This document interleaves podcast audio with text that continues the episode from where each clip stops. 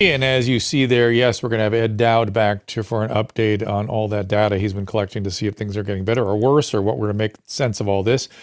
Uh, speaking of making sense of things, uh, Clifton Duncan is one of our favorite guests.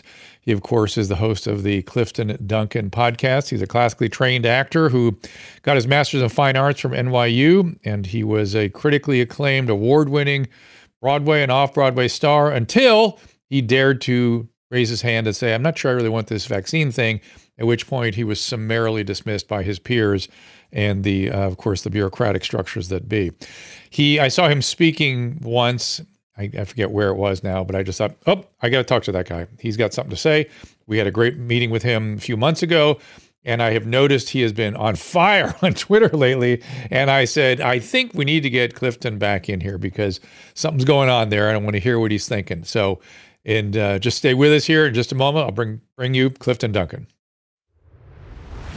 Our laws, as it pertains to substances, are draconian and bizarre. The psychopaths start this way. He was an alcoholic because of social media and pornography, PTSD, love addiction, fentanyl and heroin. Ridiculous. I'm a, I'm a doctor, for sake. Where the hell do you think I learned that?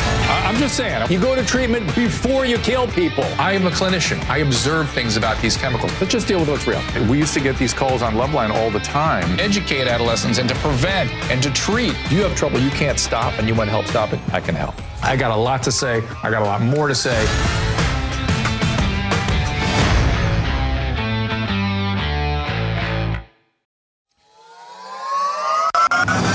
And as always, uh, watching the restream and the Rumble rants, and we are out on Twitter Spaces. I'm not sure if we're going to be taking any calls today or not, but apologies if we do not. Uh, just to remind you, our schedule is getting a little wonky in the next couple of weeks. We will be here on Monday with calls again, so we'll be able to ask your questions then. We had a nice time yesterday talking to you guys, and then Ed Dowd on Tuesday with Kelly Kelly. Uh, Kelly Victory for a for an update on his data to see uh, what is going on.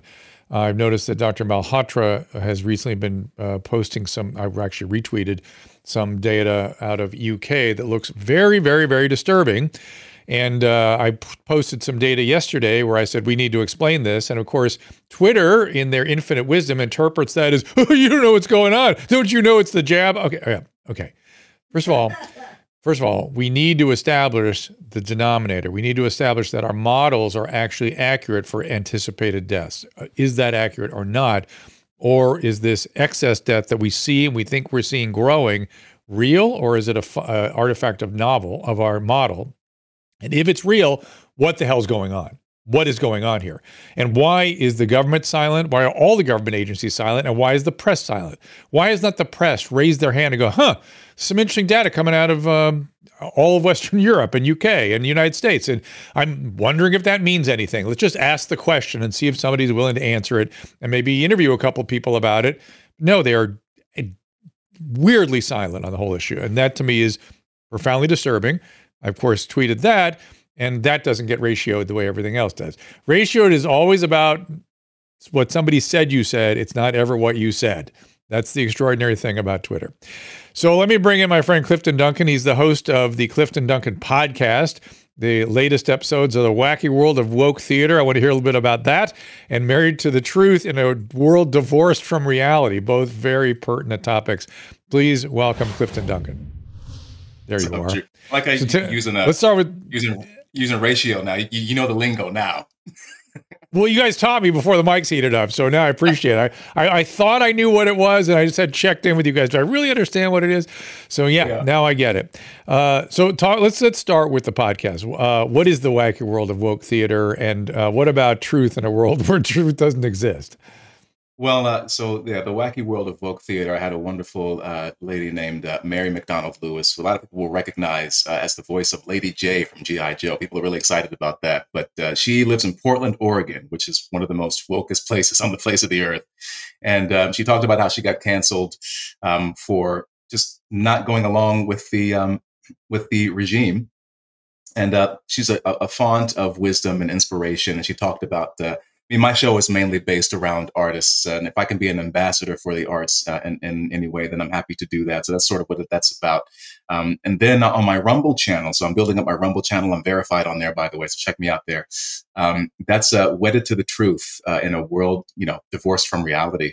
Um, I spoke to a, a wonderful couple named uh, Daniel Kotzin and uh, Jennifer Sey. Uh, Jennifer made waves when she was canceled by Levi Strauss and Company um, for speaking out about school closures.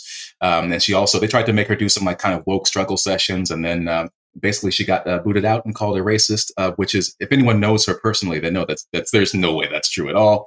Um, her husband, Daniel, um, was a former uh, Democrat, a lawyer in San Francisco. He got banned from Twitter for uh, for his spicy hot takes. Very very fiery guy, and um, just for nothing else, just watch that episode to see the interplay between the two of them. Because Daniel's like, "Yeah, fuck this," And Jennifer is like, well, you know, she's she's like more calm yourself, and, honey. And, she's like way more tactful. Um, but uh, no, they're both extraordinary people. I mean, I always have the best people on my podcast. I mean, come on now. Um, but uh, yeah, yeah, you know, I, am sure it's yeah, I'm sure it's catching wind because uh, you you you always have an interesting take. You're not a you're not you're not afraid to express yourself, which I, I really do appreciate. Uh, and by the way, I got your uh, little bio off the Mises Institute. Not everybody gets to speak before that was again. Every time, I, every place I find you, I'm thinking, oh my, what? It's crazy. It's how he how do you show up here? That's amazing. I don't know either, man, but it's, it's hilarious to me. I, I, I said this in the speech as, as, well. There's no reason I ever should have been at the Mises Institute. You know what I mean? There's, there's just no reason. But also, but it's also weird, you know, because people are in these sort of little boxes right now. So I have people now who are saying, I can't believe you got wrapped up with those Mises people, you know, these crazy far. I'm like, they're a bunch of economists, dude. Like that's that's it. They're a bunch of nerds about the economy. That's all. That's all it is. Right.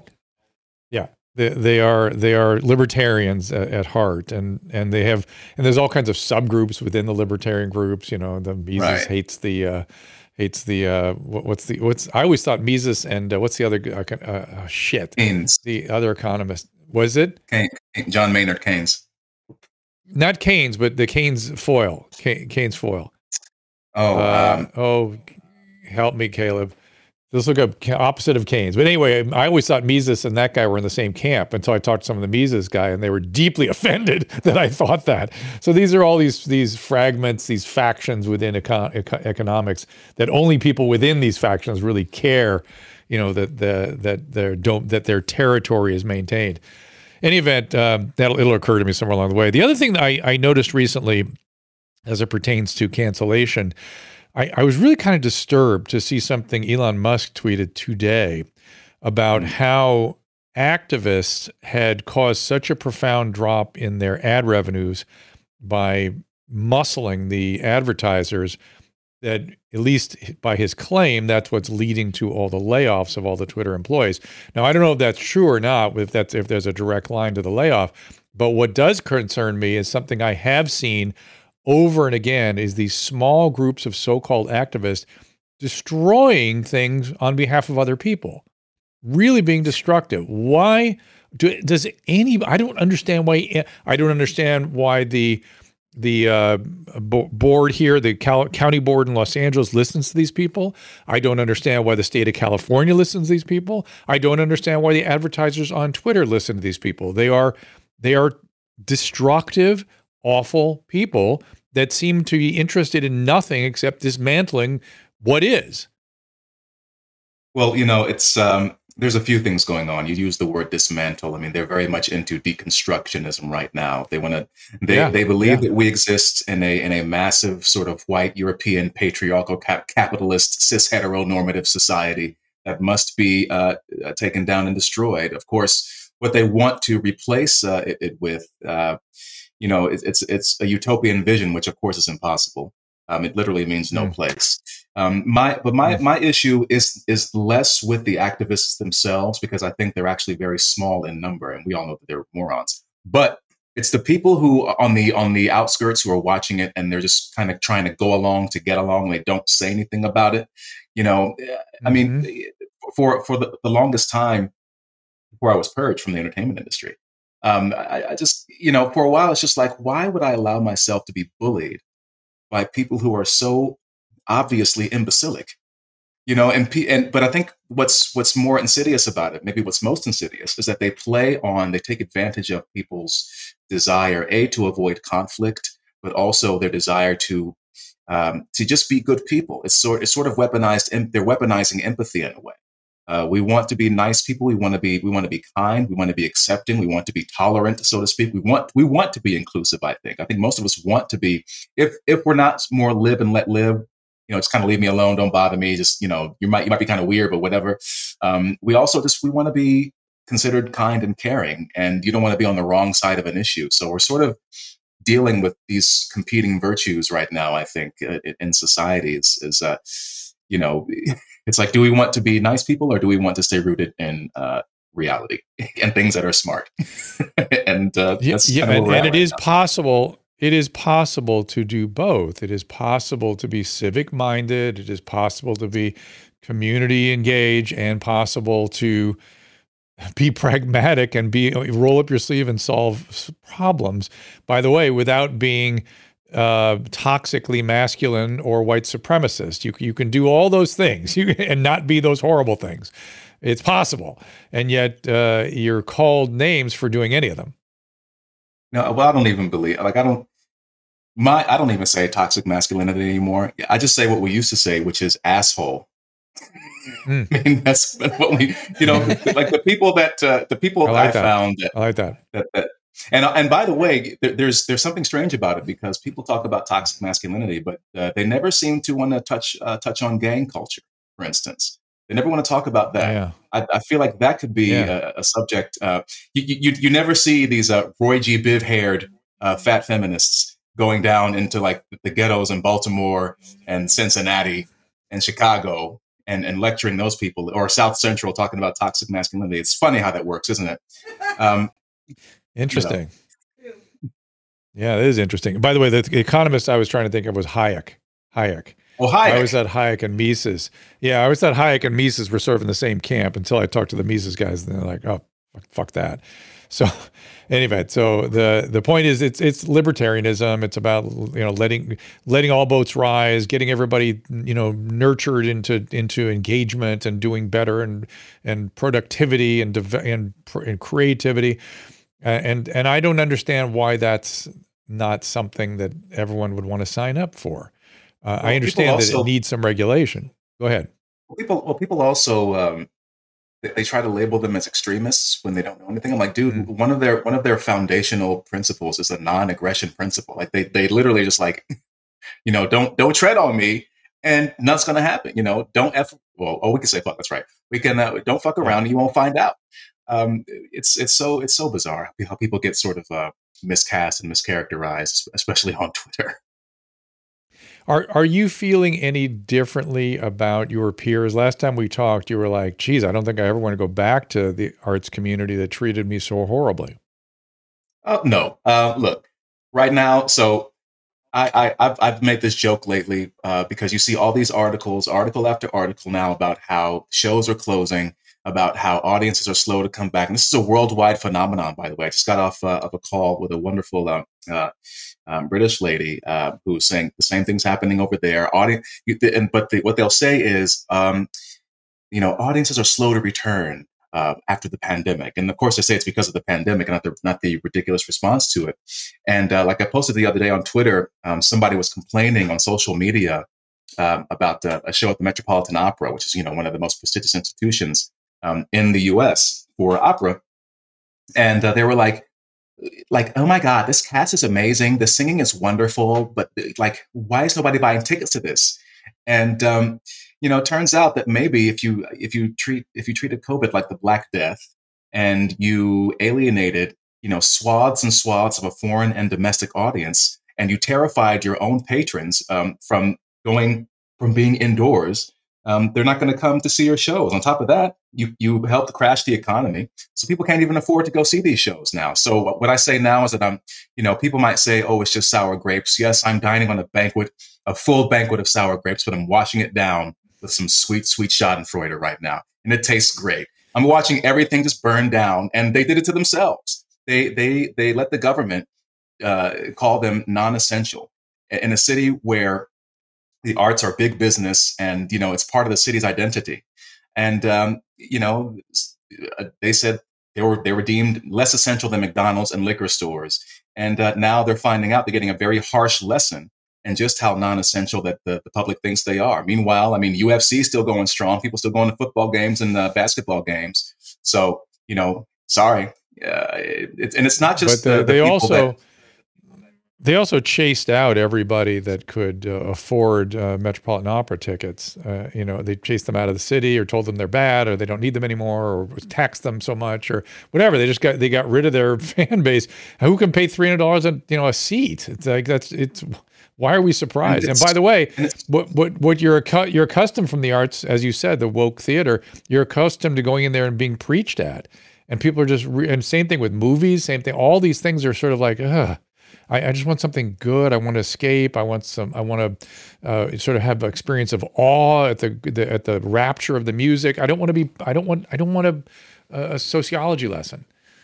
And this is how disconnected these people are as well. You know, it's it's after two years, right, of being beaten down, of being of being horrified, filled with angst, full, filled with terror. People, you know, people lost people. Obviously, the, the tragedy of that um, why would you return? Nobody wants to see, sorry, you know, a gender and race swapped gender queer revival of 1776.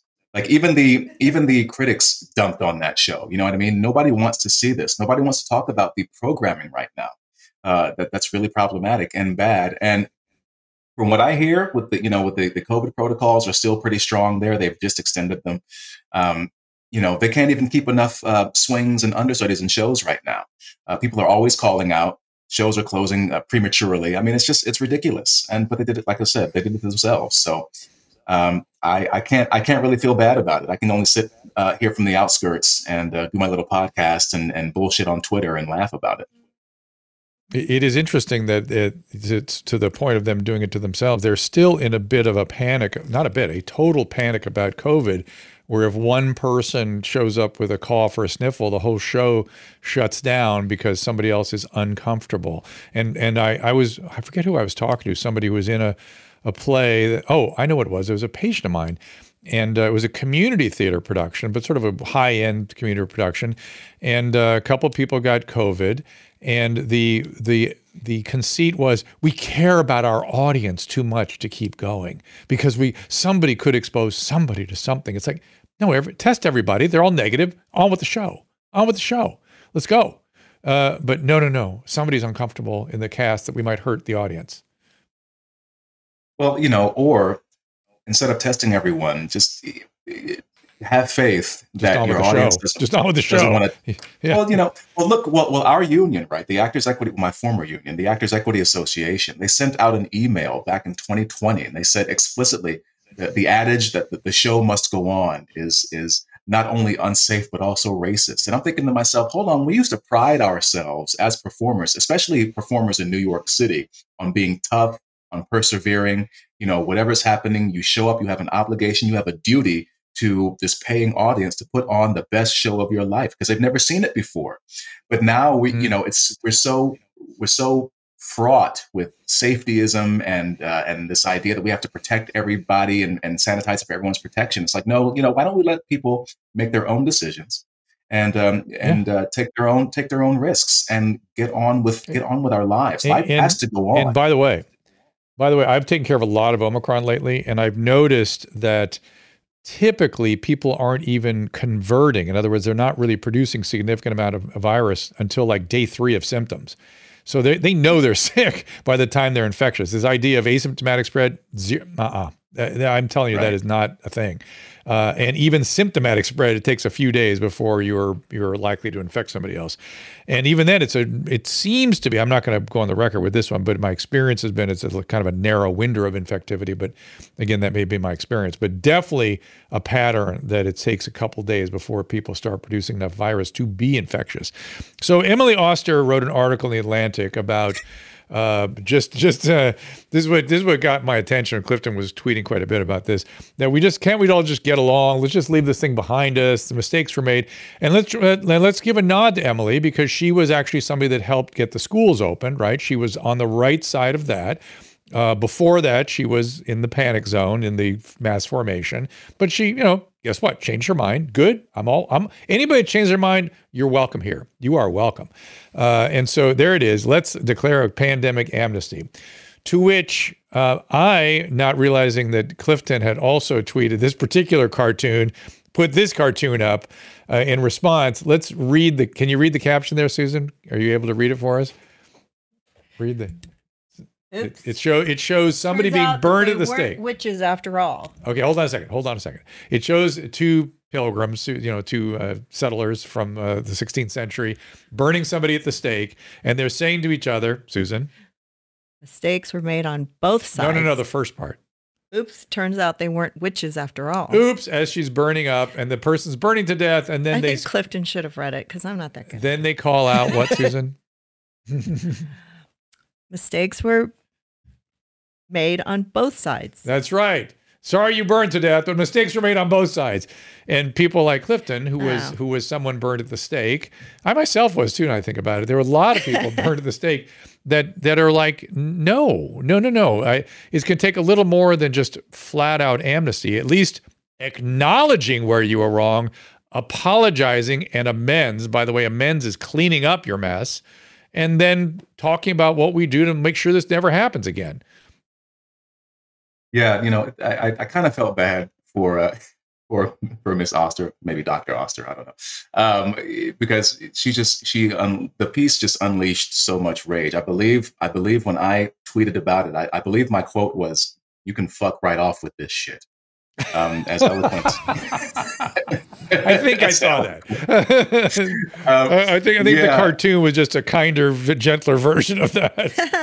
but you know well because it, it for, for me it you know it's not that uh, any sort of forgiveness is bad so you know per se it's just that it, it to me it was so tone deaf and disconnected from all the damage that's been done i mean there is not one Right. element of society i can think of right now either on a political level an economic level an interpersonal level that hasn't been affected by the hysteria the complete mismanagement uh, the some might say fraud and corruption that's been that's been going that's happened over the past couple of years. I mean, they've they've destroyed just about just about everything, or brought it to the or brought it to the brink of destruction. And so it's not. I'm not going to sit back and be like, yeah, it's cool. Yeah, you know what? Come here, man. Give me a hug. I'm not going to do that. you know, I lost so much by saying by saying what I've said by taking my position.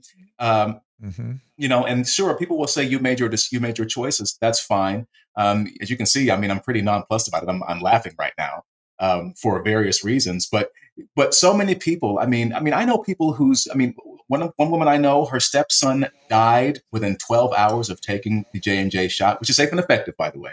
Um, but but but he wouldn't have taken. Don't it worry, we'll if he- post that. he- Okay, but he wouldn't have taken it if uh, if he weren't coerced into doing so in order to maintain his job, and that's the point about all of this is that there's so much damage has been done. People have been divorced. Um, you know, I, I- there was some study I read the other day that I, I saw the other day that uh, you know uh, in 2020 uh, instances of like childhood head trauma um, had increased massively. So there's all these kinds of effects that have happened. Not not to mention overdoses, uh, suicides. You know, Mhm. all kinds of things that they did. And for what benefit? That's the main question. Because then these same people will turn right around and say, well, a million plus Americans died. Really? So we did all this stuff.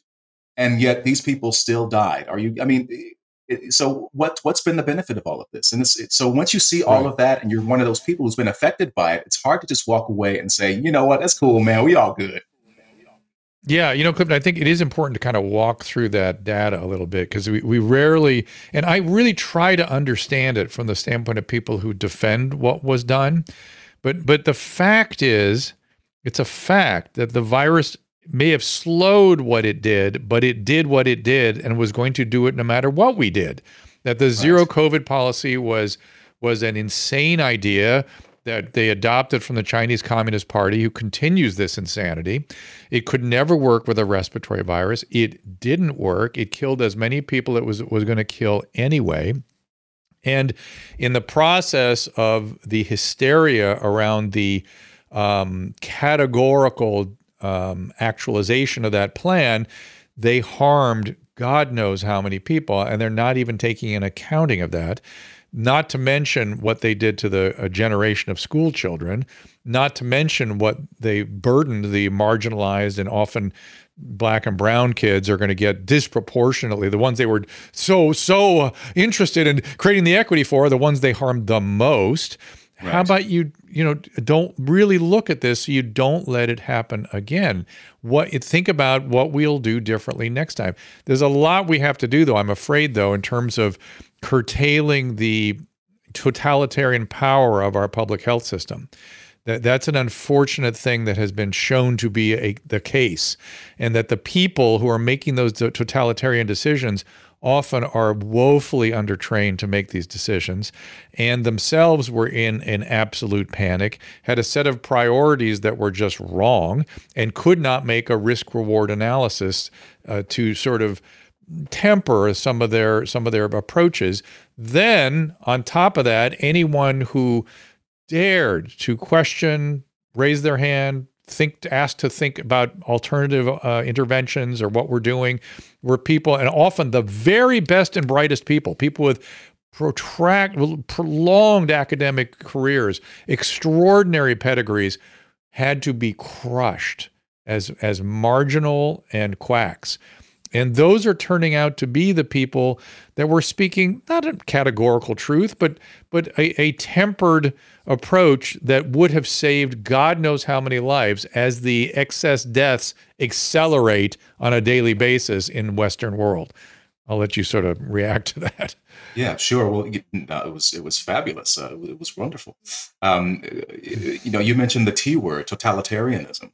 Um, that, has been a big part of this. I mean, one of the, the offensive things about uh, about Emily's article, she mentioned, you know, it's about you know when we were in the dark about COVID. Well, you put yourselves there because, like as you just said, we had people from the beginning who were saying, "Don't close the schools for a protracted period of time. This is going to happen to you."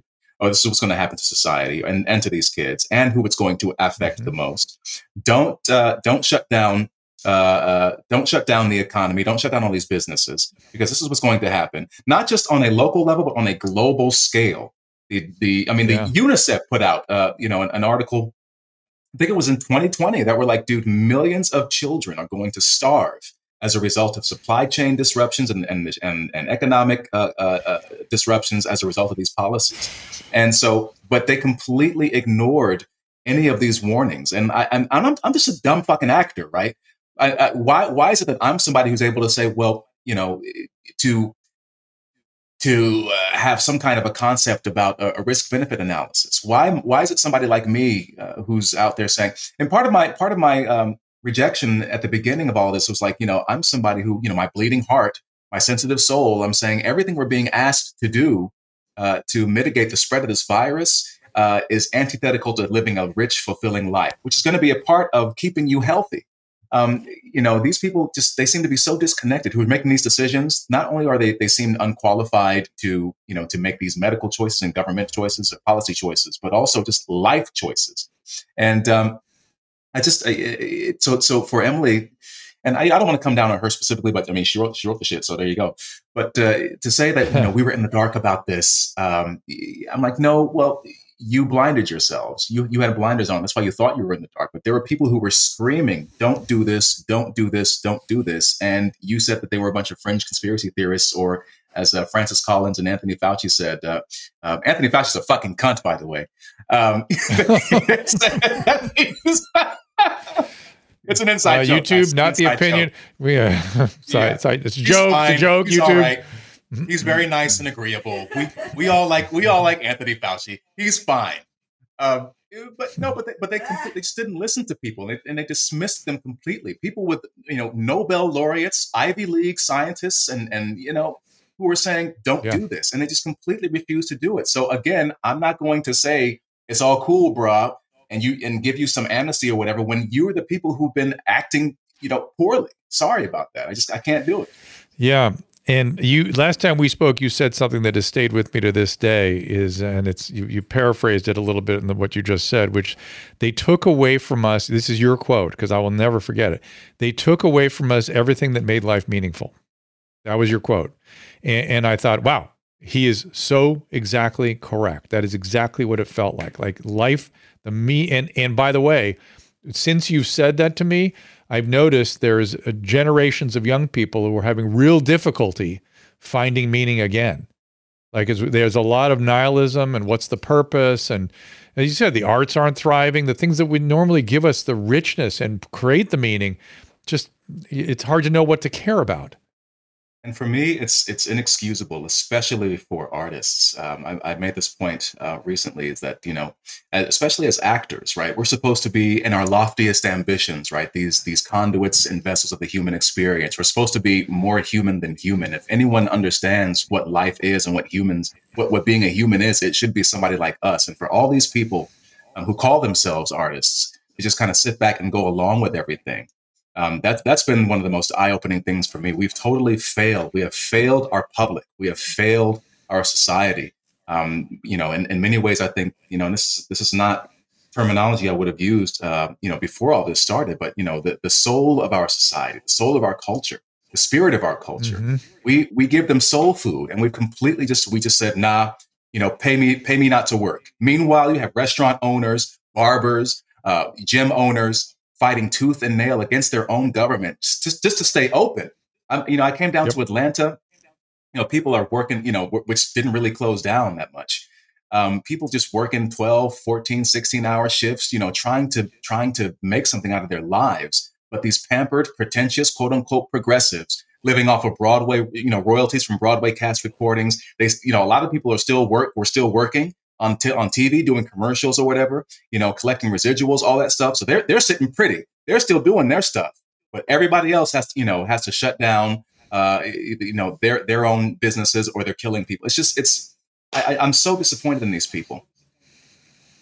Is this, this this is your tweet? Everything we're being asked to do in order to mitigate the spread of this virus goes against everything that makes life worth living. Yeah, that's it. There that's it is. said on the episode on uh, August 23rd. Yeah, I'm I'm impressed that you got that up. That's fantastic. I, I, it was a it was a profound statement, and, and, you know let me let me before I take a little break here, I want to do a couple things. I want I want to go back around on Dr. Fauci and explain my situation with him. You know he he has been a guiding light for me most of my career. He's somebody I've looked up to my entire career, and now when I look back on some of the things that some of his excesses back during the AIDS epidemic and things, I, I the seeds of this moment were clearly sown he he uh, asked us to use fear.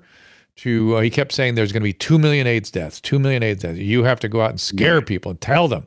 And so fear and and and models that predict excess death were his sort of that's his bread and butter. And uh, he was not kind to dissenters back then either. It was not as obvious as this one, but uh, I think they now when I see his biases now, and and I again, I have a hard time. I choke on not admiring him. I, I, it's a hard for me because you, you spend a career look, you know, following somebody, listening to somebody, admiring them, and then they do stuff that you think, what are you, what are you doing? The other thing that troubles me is some of these people. Someone said that Ezra Klein has been saying this lately. Believe that it was executed properly that they think everything was done the way it should have been done. Yeah, and and I can't. I always try to understand the other side of the table when people have opinions that are different from mine, but I I can't get it. I can't understand it. Now, here it is. If you talk to someone like Ezra Klein, the editor of the New York Times, he would say basically they made no mistake. Same with Fauci from Chuck E. Cheese. Uh, and I and to me that's I think he's right. I I, I do, but if you want to react to that, go ahead. Okay. I do, but well, go because, ahead. Uh, you know, well, there there is a I have no idea. Well, I have some opinions about it, but but why all of these quote unquote elites or the intelligentsia, whatever you want to call them, think that it's a great idea that we should copy the approach to the pandemic that, that was taken by a totalitarian regime across the world, which yeah, has no yeah, regard for human rights. What? Yes. Yeah. it's weird. And and and in doing so, I, I, understand that they got hoodwinked and they were lied to and by their Chinese counterparts and things, and and then they got in a panic and they were doing the best they could. Okay, I, I can be a, I can have a charitable interpretation of what happened, but you harmed people. To say you didn't harm people in the process, that is disgusting. That is disgusting to the people that were harmed. So let's take a little break, and then I'm gonna let Duncan pick up right there. Consumer price index yet again going up, stock market in turmoil. What's our government doing to quell the surge of inflation that is gutting American families? Oh, yeah, they're spending more money and adding to the burden. Don't bury your head in the sand while your savings get decimated. It's time to do something about this. Visit birchgold.com slash Drew. Now, I don't give investment advice, but you can visit birchgold, B-I-R-C-H, gold.com slash Drew. Birch Gold will send you a free info kit on protecting your savings with gold in a tax-sheltered account. Great people with almost 20 years of experience converting IRAs and 401ks into precious metals IRAs. Don't let your savings lose value. Visit birchgold.com slash Drew and claim your free, no obligation info kit from Birch Gold. You can own physical gold and silver in a tax sheltered retirement account, and Birch Gold will help you do it. Birch Gold has an A plus rating with the Better Business Bureau, countless five star reviews, and thousands of satisfied customers. Check them out now. Visit birchgold.com slash Drew and secure your future with gold. Do it now. For a long time, I've been talking about the holy grail of skincare, Genucel, and the amazing results that both Susan and I have seen. I'm a big fan of Genucel's Silky Smooth XV. It's a moisturizer soaked right into my skin instantly, and with its immediate effects, I saw fine lines and wrinkles visibly disappear within 12 hours. Susan loves Genucel's vitamin C serum, infused with the purest vitamin C, absorbs to the deepest layer of the skin thanks to Genucel's proprietary skincare technology. I am a snob when it comes to using products on my face. The dermatologist makes a ton of money from me. But when I was introduced to Genucel, I was so happy because it's so affordable and it works great. I was introduced to the Ultra Retinol Cream, which I love at night. All the eye creams are amazing. People notice my skin all the time, and I'm so excited because it's actually working. And right now, Genucel has bundled my favorite products and Susan's for you to try today for up to 60% off retail pricing. That's right, save up to 60% on my favorite Genucel products today.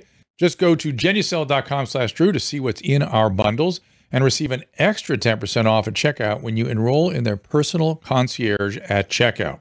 That again is genucel.com slash Drew, G-E-N-U-C-E-L dot com slash D-R-E-W. We are back with Clifton Duncan. I want to give him a chance to pick up where I left off. Clifton, I don't know if you had something to say after my little diatribe there, but go ahead.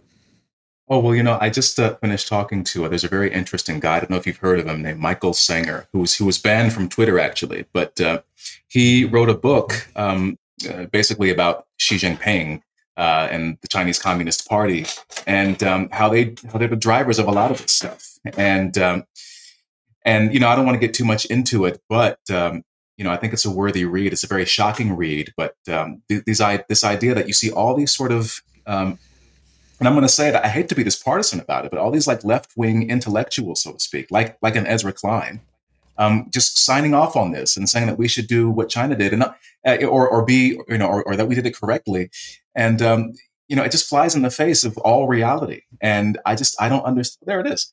Um, I just I, I don't get uh, well. I mean, some people might say it's it's you know there's some money here at play. Maybe there's like an ideological perspective that that they uh, you know that, that there, there's like some tentacles there and and and their sort of media apparatus, but um, it's just strange because then, like you said, uh, you said earlier, Drew, that you know if remember early on when they were like, you know, China has eliminated virus. Well, if if that were the case, then why are they still locking people down? They they clearly didn't do it. So you know why why right. would we emulate what they did, which didn't work? Obviously, it just doesn't make any sense to me. Right? They're not. They're not. There. There's no right. logic here. I, I think I think again I, I always try to take the other position, right? So I think somebody that was defending what China did would say, well, because of their extreme reactions, they may may have mitigated deaths from alpha and delta. Like perhaps they really were able to kind of dampen those first waves with what they did. I don't know that that's true because we can't rely on any of the data that came out of there. Let's remind no. ourselves they had they had enough of a surge that they had to build new hospitals overnight to, to deal with it. And we certainly saw lots of images of young people dying, whether that was real or not, who the hell knows. But but there was, you know, they got a they got hit pretty good. And I don't know that lockdown did anything other than the usual ebb and flow of a, of a pandemic. It comes and it goes. The same thing happened in New York City. It came, came hard, and then it goes down. But locking down, it's not clear that does anything. We, it's never been used before. It's ne- there's no evidence for it. I mean, what's the evidence? Did somebody do a study of, of lockdown versus focused uh, quarantine? No, it's never been done. The lockdown was made up out of whole cloth by the Chinese Communist Party. The idea of six feet was made up out of whole cloth by the National Institute of Health and the FDA. They they were trying to decide between between three feet and 60 feet. And they finally decided oh six feet sounds right. They just uh, people will comply with that. And it'll help. Uh, then masking. They you know there was excitement about the danish study on masking. Finally we're going to find out what masking does. Turned out to be completely negative no one would publish it new england journal it, it had it uh, on the slate to publish sent it away JAMA won't publish it. Finally published in Annals, it was a negative study. Bangladesh, negative study, showed no effect. Now, you can wear your N95 mask. It probably does help individuals from getting it when you're immediately exposed to somebody, but you don't save anybody else. This hysteria around you're going to kill grandma if you don't and i want to get real with you about the grandma thing too in a second but you're going to kill grandma if you don't wear your mask if you don't uh, uh, isolate and if you don't take your vaccine and if, you know all these things that you could not question you nest you were picking up a gun and shooting old people. Well you know there's a you know going back to what uh, senger was talking about uh, he covered this concept called uh, fang kong um, f-a-n-g uh, k-o-n-g and um, it's this marriage uh, of um, public health and crime this idea that mm. uh, you know you could re-educate somebody like you know someone has a sort of mind virus and um, that's sort of what i saw with the whole you know you're going to kill grandma thing which is if you have this ideology which says that you know we need to, we need to take a, a better risk benefit analysis we need to do more focused protection yada yada yada um, you know i don't think there's any there's much benefit to wearing um, these specific kinds of masks whatever it's sort of like a mind virus and that mind virus um, makes you culpable in the murder of other people. They're, they're casting people as criminals. It's very, it's such a dangerous, divisive thing to do. And um, yes, the fact that, it, but it was also, it was so, so utterly effective. The sort of psychological, um, dis, uh, what's the word I'm looking for? Like, like destruction pro- programming. Some people might say psychological operation. It's such a, that's a loaded term, but um, the, the, the, propaganda on that has just been um, in, insane. So again, it's hard.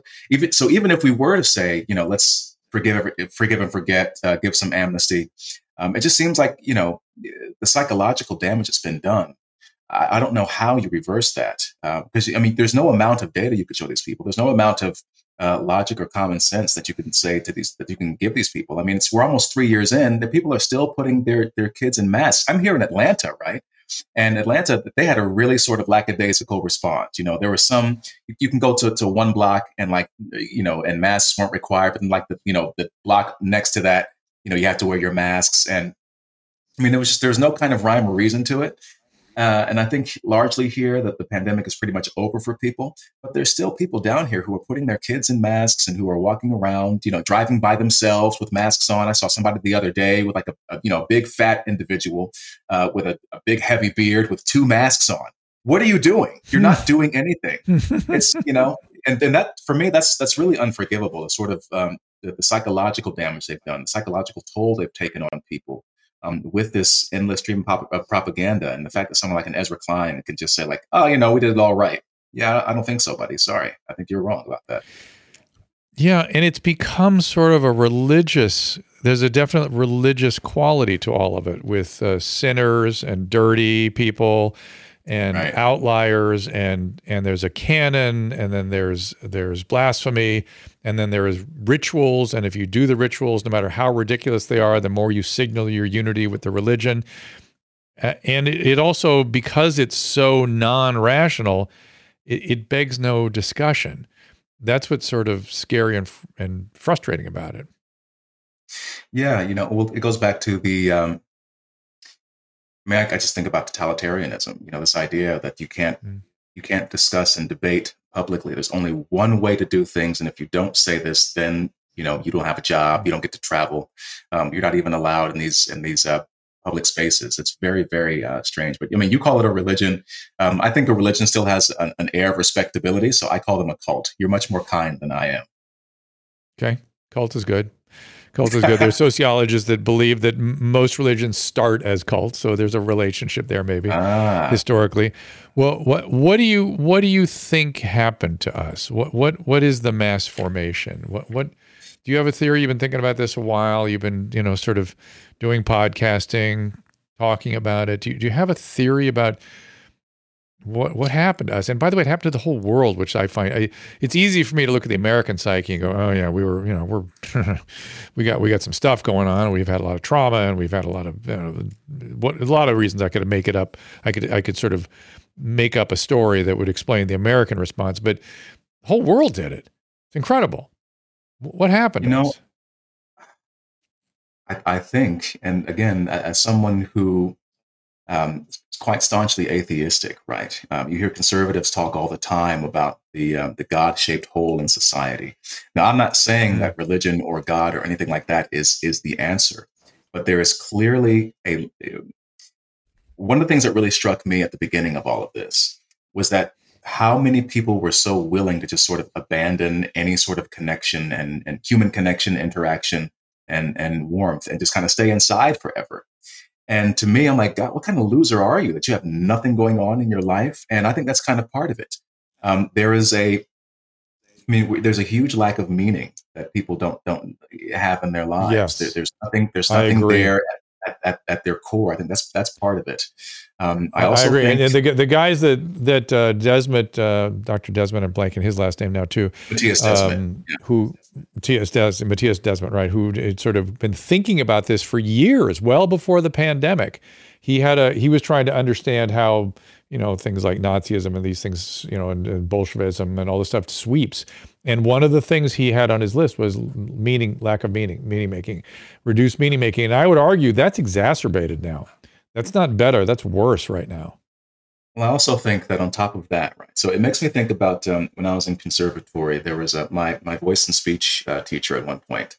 Um, she talked about how we're more married now to technology, and so right. this idea, you know, th- there was a time, right, where like if you if you're like living in Anton Chekhov's time and yet you're writing a love letter or something, you have to wait a week or two to get the response. You know, yeah. there's a there's a sort of mm. uh, psychophysical connection with the pen and the paper, and you're translating your thoughts, and you know, and getting that yeah. back to you, and you know, you're more connected and rooted to nature and reality. But now, you know, we have all this artificialness around us, all this artifice, all this technology that we're that we're more uh, that we're increasingly reliant upon, and that is also disconnecting us. It, we, we feel like we're more connected globally with everyone else and uh, and information travels so quickly now. But you know, we're still stuck in this. We're we're stuck to this. You know what I mean? We're we're, we're words and phones as opposed to being flesh and mm. blood human beings. So we're so we're more disconnected. Yeah. And on top of all of that, what we're consuming, um, the the the media apparatus. I mean, one of the smartest things I did was just like I got rid of my TV like in 2009. So I don't really watch TV. Mm.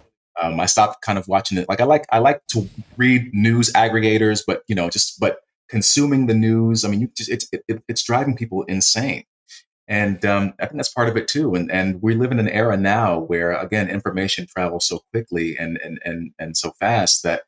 Uh, and you have what I call the reality cartel, you know, the Googles, the Facebooks, Silicon Valley, all those people um, who are curating these messages um, and working in concert with these media organizations, which are really profit driven corporations and trying to get clicks and ratings. And what sex sells, it's like sex, violence, sensationalism, doom, crises. Those are the things that, that attract us. So, you know, so we're married to that and, and we're, we're constantly bombarded with all these messages that are, uh, that are just, they're driving us insane. I, I have this concept called the anti matrix where um, everyone is like everyone who's outside the matrix like in, in the film if you're in the matrix you know you can eat your you can eat your steak and have your red wine or whatever everything's cool. You don't uh, understand the reality of your of, of your horrid existence. But now in the anti-matrix people on the outside are saying like you know things are kind of they could be better but it's kind of okay but people inside the matrix are like just going fucking crazy and um, they just seem to get worse and worse and worse and so i don't know how you uh, how you pull us out of that ditch you know I, do you have any ideas? I, I think about it all the time, and, and I, I kind of feel like we're somehow organically moving in a positive direction. At least I feel I've noticed you can speak about reality and have conversations about reality without being crushed. like it's possible to have an opinion, it's possible to describe reality and not have these horrible reactions.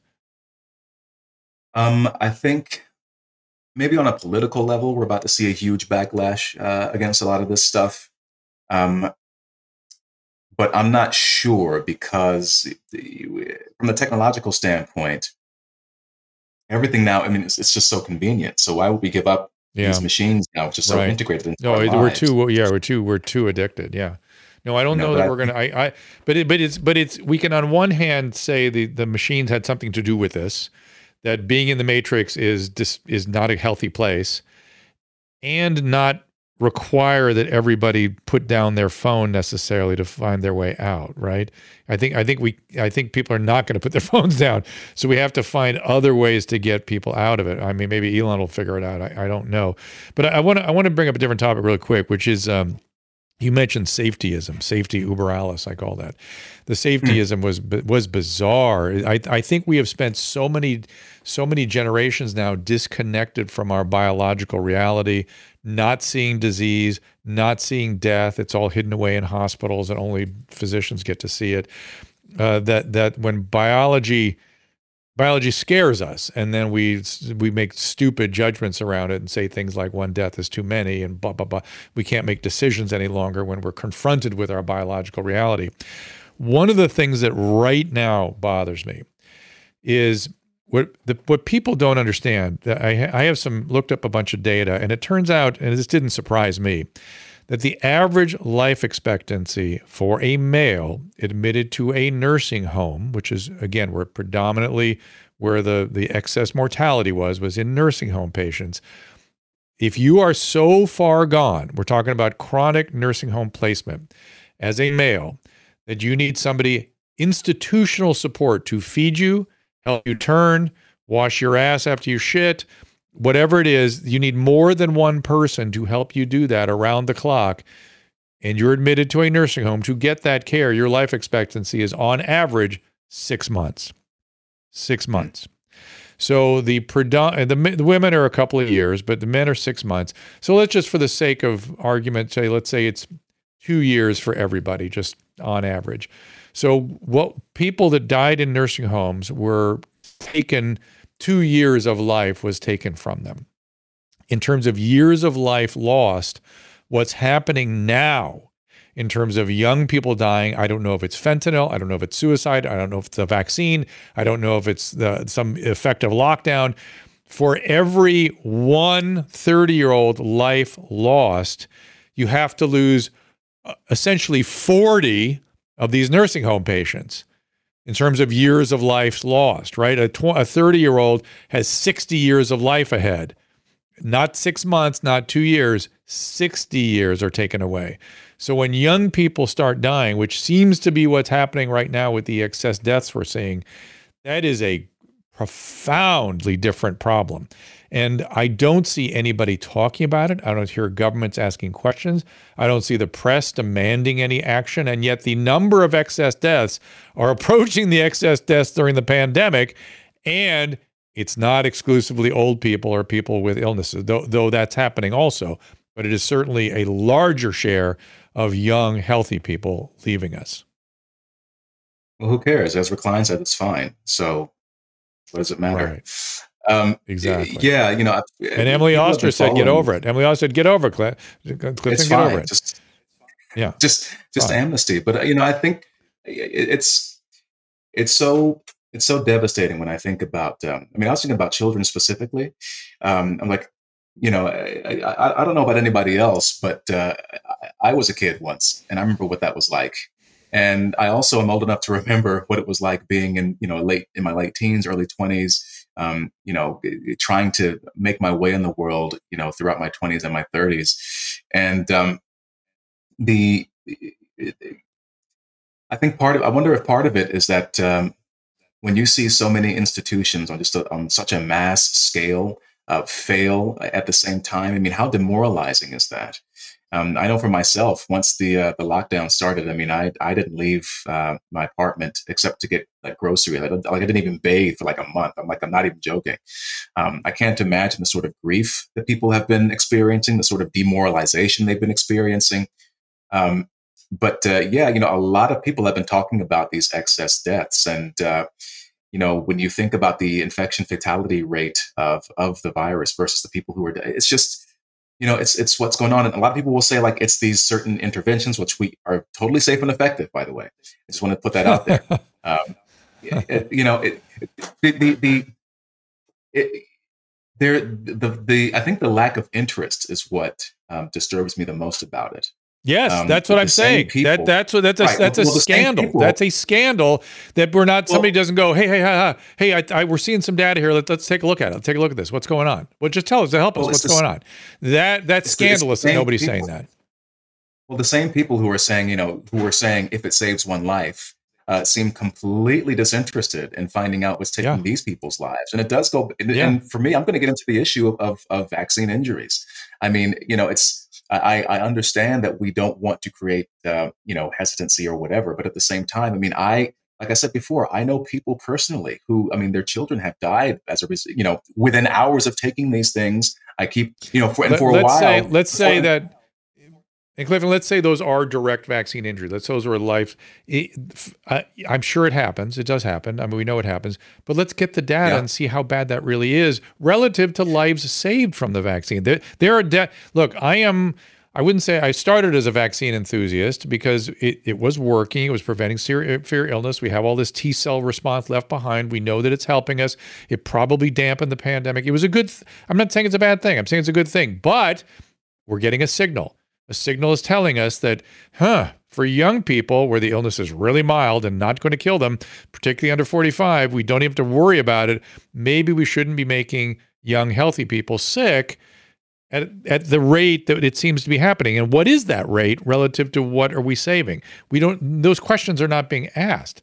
It's just take it, take it, simplify the messaging. The, the director of the CDC had the temerity to say, yes, I know Dr. Paul Offit thinks that 30 year old males shouldn't take this vaccine, but we're just simplifying our messaging. Everybody above 12 take it. That was the most insane moment of the pandemic for me. But but Drew, here's the thing, right? So your your need, your impulse to to walk back and say, you know, well, let's let's put all these uh, these qualifiers around it to to sort of protect. I mean, I know you got to protect your show, and you have to, you know, it, it goes back to this idea of this religiosity about it. You know what I mean? For for for me, and we discussed this before we came on. When it, when it comes to the subject of vaccines, I think most people, you know, have they're either they, they have benign opinions or they just are like, yeah, you know, they seem really great. But why can't we, as a culture, even just ask questions about this. I'm not I I'm yeah. not coming I'm not drawing any any specific conclusions. I'm just saying no, what you're saying. But but it's yeah. such a it's such a, a, a social third rail. Why is that? And especially when you're talking about a drug which is brand new and which is being mandated by by various uh, institutions. We need to be able to talk about these things and be transparent about it. And transparency it might it might create hesitancy in the short term, but it's better for everyone in the long term. And why can't we why can't we understand that more? I don't understand what we but can't. Not only that, I I have no I have no trouble walking, you know, a, a, a nuanced line. I I I vaccinate my elderly patients. I I don't see any real long term risk to them, and I'm seeing lots of benefit. Um, just today, a patient asked me, and she'd had two boosters. She had then she had Omicron three weeks after her last booster. Shocking. It was bad. Then she had Paxlovid, and then had re- Paxlovid rebound, uh, and is now two months out, three months out from all that, and there she's being pressured to take the vaccine. I said, no, no. At least wait six months from your illness. You've got great immunity there. And uh, sorry about the rebound from the Paxlovid, by the way, but you you've got the you've got the immunity, and and we'll see. And by the way, in three months from now, we'll have some more experience with this vaccine in your age group specifically, and we'll know a little more what we're doing. And you know, you've got great immunity for six months from Omicron. It's an excellent. Uh, you know, you get really get good. I know personally, I had great uh, natural immunity. I was stuck in the room with my sick family on two different occasions after my Omicron and didn't catch it from either experience. You know, three days in a room with somebody with active Omicron, I didn't get it because I had natural immunity. But anyway, um, the the the safetyism, the insanity of some of the the well, back to what you were saying about the third rail. Where is the press? Aren't they supposed to ask questions? Are they not seeing this data? Could they, are they assuming the data is just wrong or hysterical, and therefore they can't raise the issue? Back, you said you said uh, you know half an hour ago, you said where are the people in the arts who are supposed to show you know reflect back to us what we're doing and to sort of give us some insight into what we are. Where were the comedians? That was the thing that got me. Where were the comedians? They were also frozen in place. And if you look back on that history, one. it's Dave Chappelle. Yeah, one. Dave Chappelle. No, no. g- c- Jim Breuer. wa- wasn't Chappelle? It was Jim. Breuer was first. Jim Breuer. Jim Jim Breuer came out just Okay. hardcore and was just like, "This is." I mean, I, you know, may, maybe Chappelle did, but I know Jim Breuer for, for you know for sure uh, came out very Okay. forcefully. and Just said, you know, I think it's, I think he had a comedy special that said that you know someone had to say it. You know, he spends the first part Yeah. of his set just talking about all the all the nonsense, and it's it's it's really funny. Well, I've got to go back and see it because I didn't. I didn't see it. I I've known Jim for many years, and, and he's a great comedian. I, I will go. I will literally seek that out to, to watch it because I didn't know that the one the first one that caught my attention was Chappelle, and I was I felt like when, when stuff like that started happening, I felt like I could I could breathe, like I could fill my lungs with air. Like uh, otherwise, I felt like somebody was, had their boot on my back, like always scared, always afraid to to speak up. And so so the fact that we can have this conversation is a improvement, right? And we are not saying that this wasn't a horrible pandemic. We're not saying that people didn't die. Disproportionately affect elderly people. The people on the restream are saying, but young people died too. Yes, young people did die too, and it was extra horrible. Very few, very few. It was a rare event. It was less, well under 1%. And if you get over 65, over 75, well, then you're getting to that 10 to 15% range sometimes, depending on the cases. And so it, it, yeah, it's a different thing in different age groups. And now we have excess deaths that is approaching pandemic levels for reasons that don't seem well explained. Now it's possible our numerator is wrong. Possibly we we got the uh, denominator is wrong. We we got uh, a model that tells us what our excess should be. Maybe that model's broken. Maybe we got to look at that model. Maybe the excess deaths aren't as bad as they seem. But boy, um, I just tweeted something from Dr. Malhotra that there was something like forty thousand excess cardiac deaths in young people in the UK alone. I was like, let me make sure I, I quote that right. I, I, I- may be misspeaking. Uh, give me one second. It is uh, heartburn. Uh, 30,000 excess cardiac deaths in England, according to the British Heart Foundation. 30,000 in young people. Mm. So, You know what that that sounds like from? to me? What? Uh, that sounds like uh, amnesty. let's forget about it. Let's put it aside. Let's like, sounds like there should be amnesty right now. And and by the way, if it sounds like amnesty. you know, I, I would trade you, I would trade you amnesty for, for truth. You know what I'm saying? If we could step forward and go, yeah, we figured out, here's what's going on. Let's move forward. Uh, let's, I, I'm not sure I could do that. I'm not sure I could do that. It'd be, it'd be hard because of the burning at the stake stuff that we, that we mentioned earlier.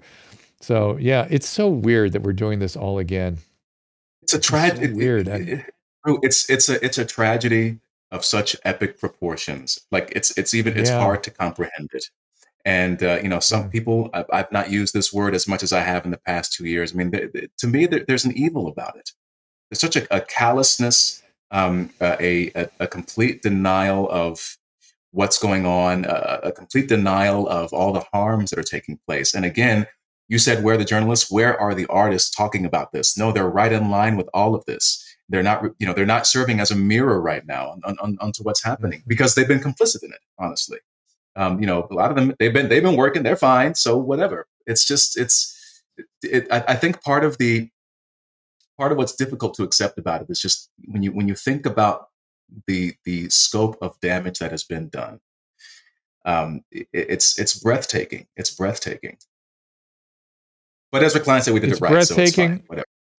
It it does feel evil. You're right. I I, I have a mixed uh, evil to me sort of pulls me out of trying to explain what the human experience was because I want to understand what made us do all this and you know what the why the soil was so fertile for something like this and why so many horrible judgments were made and why the press was so duplicitous in all of it complicit and why the artists were complicit and why people felt it was the ju- right thing to destroy people who were raising it. It's just all so weird to me. But uh, again i'm trying to understand it. I'm getting a better understanding than i had. Last time we spoke it was really mysterious to me. I, i'm kind of at least i'm putting the pieces together of what happened. I'm starting to see what happened uh, and back to your point about the Chinese Communist Party, I see that that was where it started. I, I, I kind of thought that might be it, and now there's evidence that that was it. And then once they decided uh, how they were going to do it, Um, they, they, they use fear consciously, which is to me the evil part. That's kind of evil to scare people Right. into submission, even though you think it's for their own best interest. I, I feel like that's kind of an evil move. And then to do the burning at the stake, which we've all agreed, whether you were looking at the the uh, American against uh, the Committee Against Un-American Activity and uh, McCarthy, or the actual witch trials and what Arch- Arthur Miller pointed out to us, we have all agreed burning people at the stake uh, unfairly without due, due process, accusing people of things just because of their beliefs is absolutely horrific. And yet, the same people that would have said that five years ago participated in the witch burning. And I, I would just wish people could, if, if those people can search their souls and figure out what happened, we could end up in a better place. I, I don't think those people are evil. I think they were swept into something um, that Well, there's a, there's that a that I blame. a- I, the evil was the press, the press, and the fear. The press and the fear. I saw it when it was happening. I felt that way at the time. I over. I was hubristic in my response to it because it's. I could see it. It just. It just. It bothered me, and now it's. It's the evil part. That's the evil part. People exerting their will that didn't even have shouldn't even have had an opinion. They have no business in de- determining medical care, and then using fear to to terrorize people into submission. That that's kind of the evil part. Don't you agree? I do, you know, and uh, you know, it's one thing for people who were seduced, so sh- seduced, shall we say, by the propaganda and the fear. I have compassion Mm. for them. I was one of those people. I mean, I remember those videos coming out. Um, I had a, actually had a dark joke about this, where you know the videos of the people, you know, Chinese citizens sort of dropping, uh, collapsing, have now been, which I think, I think Michael Senger makes a, a strong case that they were that they were fake, honestly. Um, but uh, Yeah. these fake videos of, of of citizens collapsing have been replaced now by real videos of athletes collapsing. Um, it, it's it, it, it so, but I have compassion for people who've been afraid because I was one of those people. I don't know if you remember, but but from January to March 2020, I was one of those people. So I understand. yeah, you told me that. Yeah, that's from. right. Right. Yeah, It's, it's the people, it's it's the public health officials, the government, the press, the people who who are in uh, control of the levers of power and of and of that uh, that I think are are I'm going to say evil again. You know, it's not a yeah. word I, I, I, well, I think use, that but- I think it, we have to figure out a way to cur- curtail it a bit. It, it's it's excessive. It, it needs. We need to really uh, look at it. Uh oh, somebody's. Uh, okay.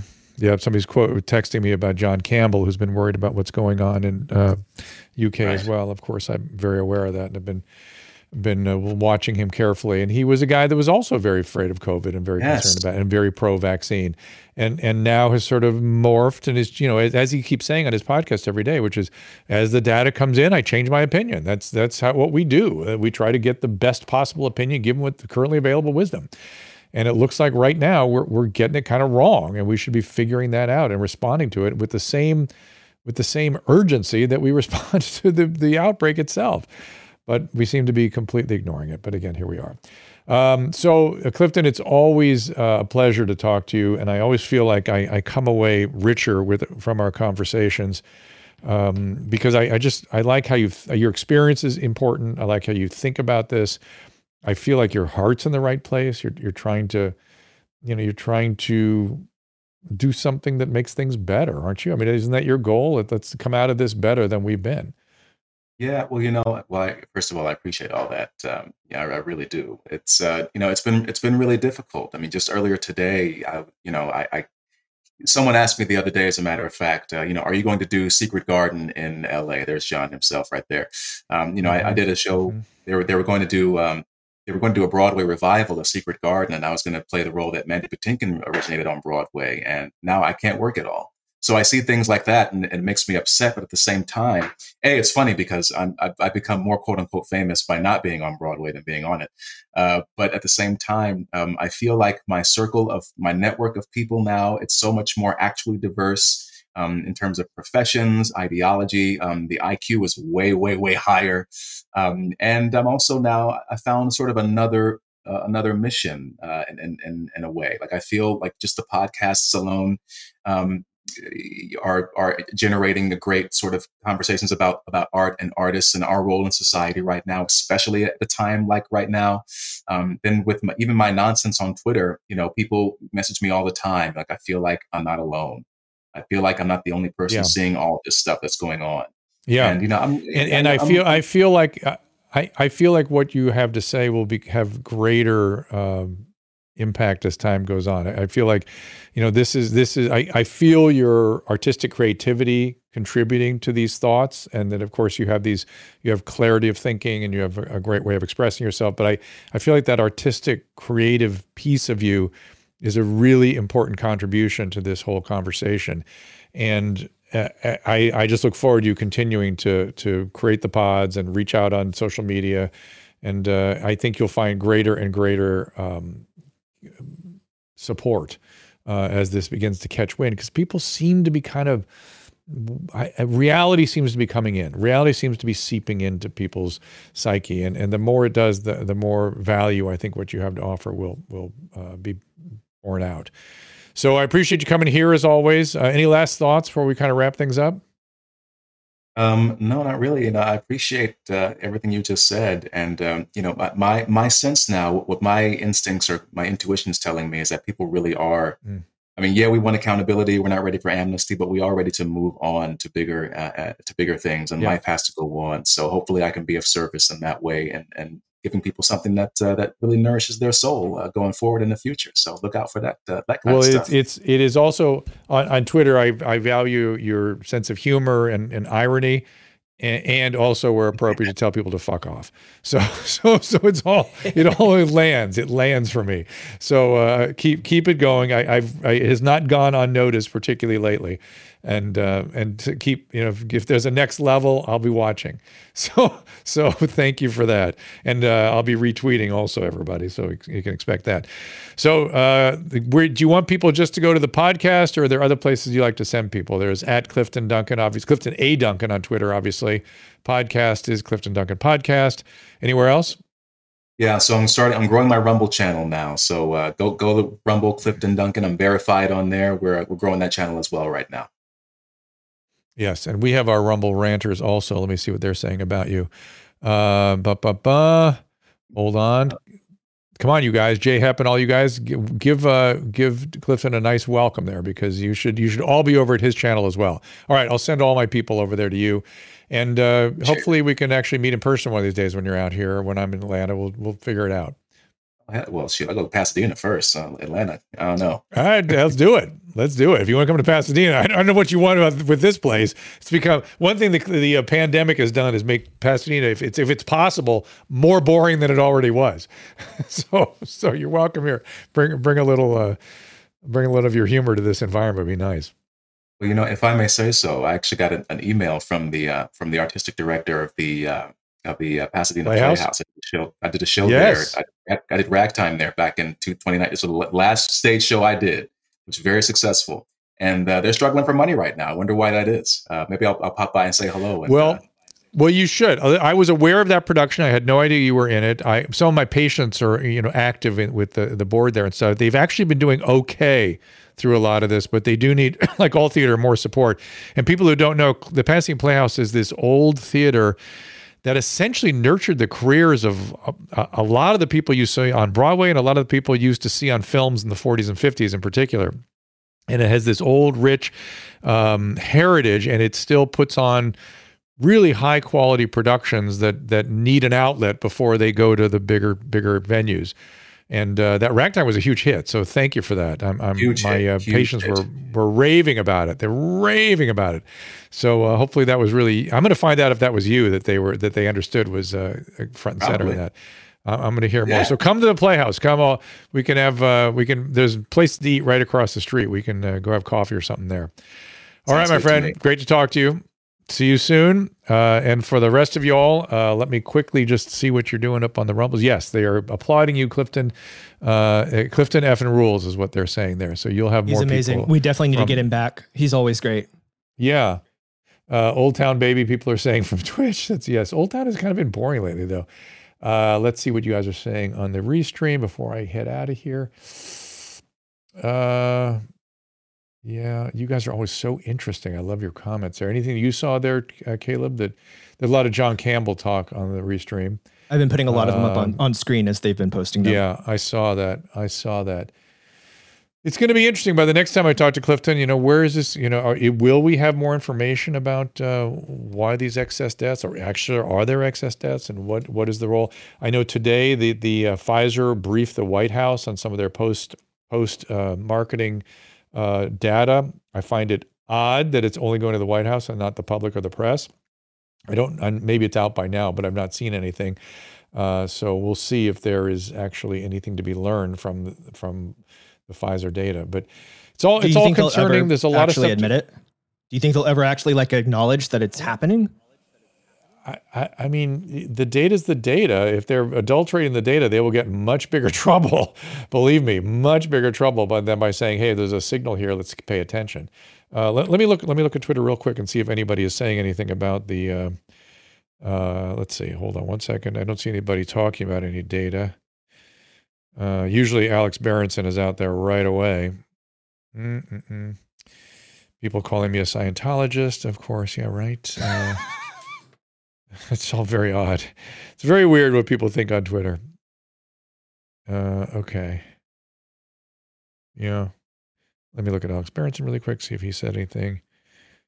No, I don't see no anything where that Pfizer data is. So apparently Pfizer was giving data. Oh, no. No. So keep your eyes out, people, for the Pfizer data. They, it, it went to the White House today, but it has not been shown to the public yet. Uh, I'm guessing that's because there's a problem. I'm just guessing. Um, and we have to figure this out. It's not going to be all good, all bad. It's not, not, not, look, all medical interventions have problems. They do. They're all dangerous. Every time you walk into a doctor's office, it's dangerous. Every time you put a pill in your mouth, it's dangerous. You've got to understand that. It's when the risk is worth it. When we understand what the risk is, we've defined it very clearly so we understand what the potential risk is relative to the anticipated benefit. So we as physicians can make that call for your specific clinical circumstance. Are you being preserved from bad illness? Do you have multiple risk factors? Are you elderly where this thing is likely to have a serious consequence for you? We as physicians make those decisions all day long. It's not this not the same for every single individual. And by the way, the individual's risk tolerance and what the individual's motivation is should figure into it. It's made the decisions made with the patient, with the doctor together. They make the decision for that given individual. We got to have all the data to do that. We have to understand what we're talking about. And, uh, you know, we're not there yet. We will get there. Callers on Monday. Hopefully, I'll have more information to give you on Monday. I'll be out on Twitter Spaces. We will take your calls off Twitter Spaces then. That's all we'll do for an hour and a half. And then Edward Dowd on Tuesday with Dr. Kelly Victory. And Dr. Dowd, Mr. Dowd is going to give us his uh, data update. He's been uh, querying uh, healthcare systems. Uh, literally, uh, uh, insurance companies and under, you know, sort of funeral homes and things like that. He's going to take all of that and try to put it together and tell us what's happening. Again, colors on Monday. I'll see you then at three o'clock. Ask Dr. Drew is produced by Caleb Nation and Susan Pinsky. As a reminder, the discussions here are not a substitute for medical care, diagnosis, or treatment. This show is intended for educational and informational purposes only. I am a licensed physician, but I am not a replacement for your personal doctor, and I am not practicing medicine here. Always remember that our understanding of medicine and science is constantly evolving. Though my opinion is based on the information that is available to me today, some of the contents of this show could be outdated in the future. Be sure to check with trusted resources in case any of the information has been updated since this was published. If you or someone you know is in immediate danger, don't call me, call 911. If you're feeling hopeless or suicidal, call the National Suicide Prevention Lifeline at 800 273 8255. You can find more of my recommended organizations and helpful resources at drdrew.com/help.